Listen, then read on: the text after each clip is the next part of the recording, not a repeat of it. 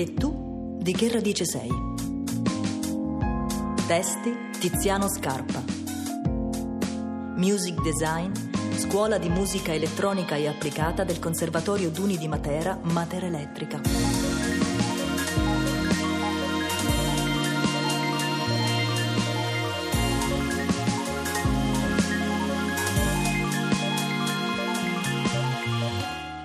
Buonasera da Piazza San Francesco a Matera.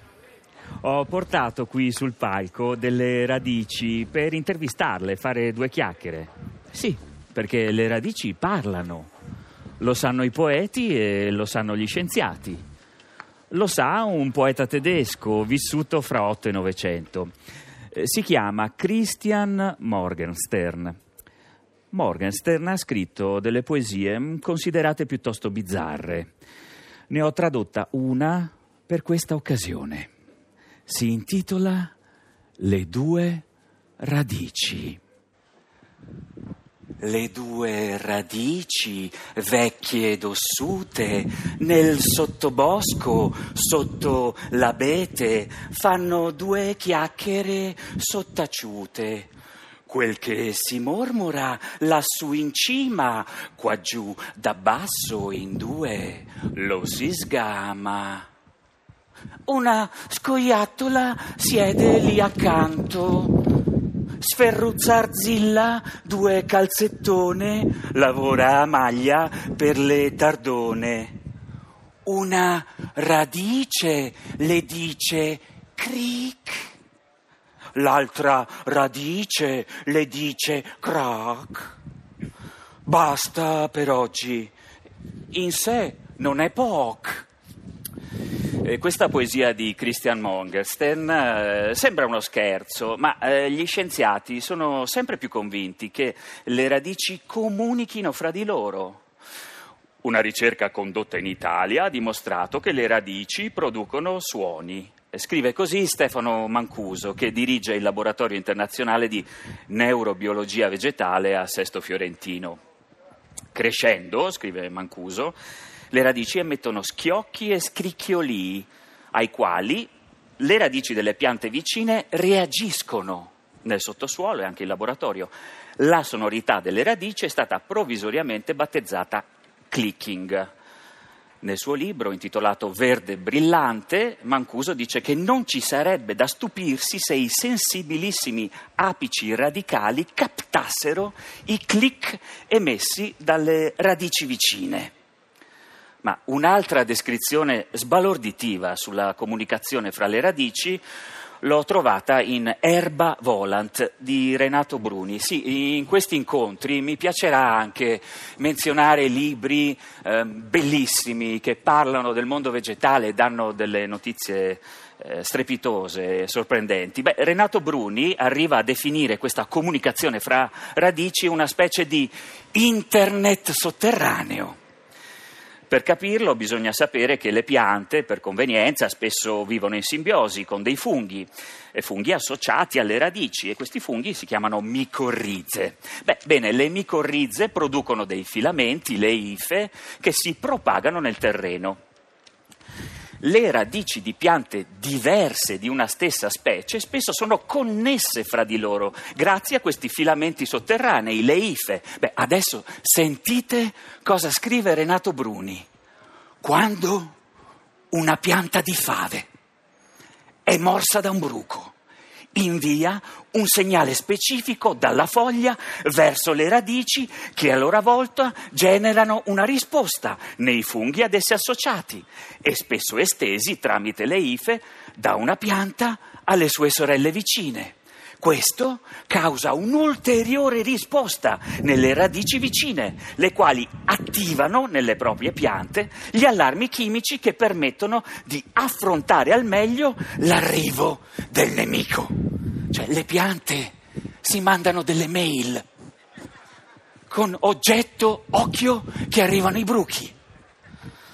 Più ricercano e ipotizzano e scoprono, e più gli scienziati ci lasciano a bocca aperta con ipotesi, ipotesi e spiegazioni che sono ancora più strane dei fenomeni stessi che vorrebbero spiegare. le radici parlanti, gli apici che captano. Ora vi racconterò una storia.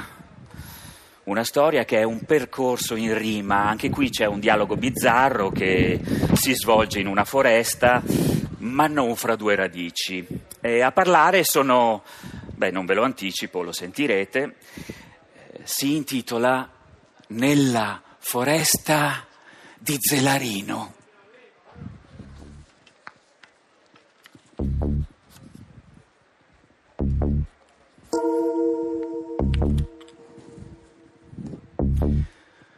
Nella foresta di Zelarino si era smarrito un giorno un postino.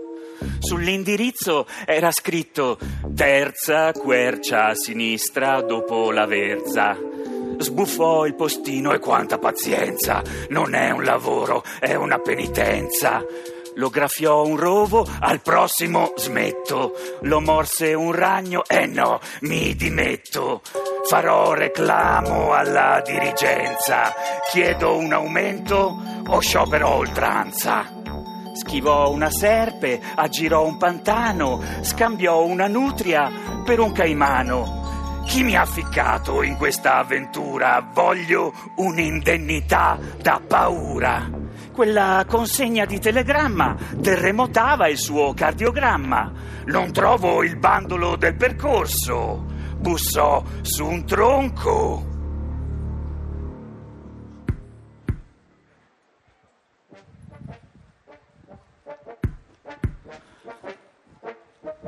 Uscì fuori un orso. Si mise a correre il portalettere, primum in salvo la ghirba mettere. Gli gridò l'orso.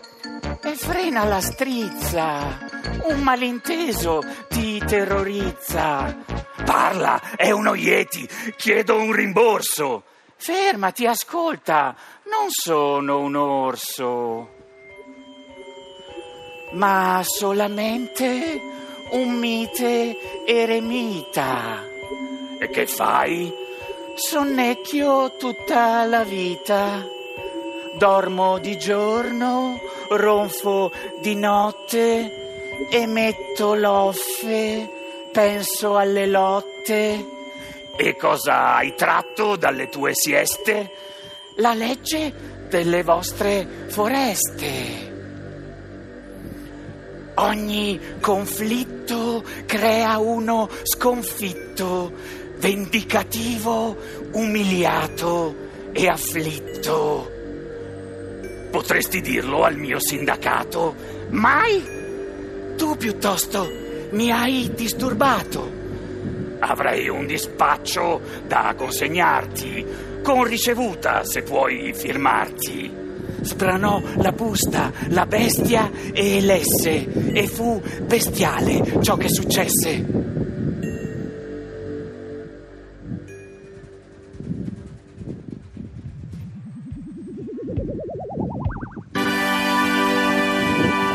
Esultò l'orso, è finito il corso!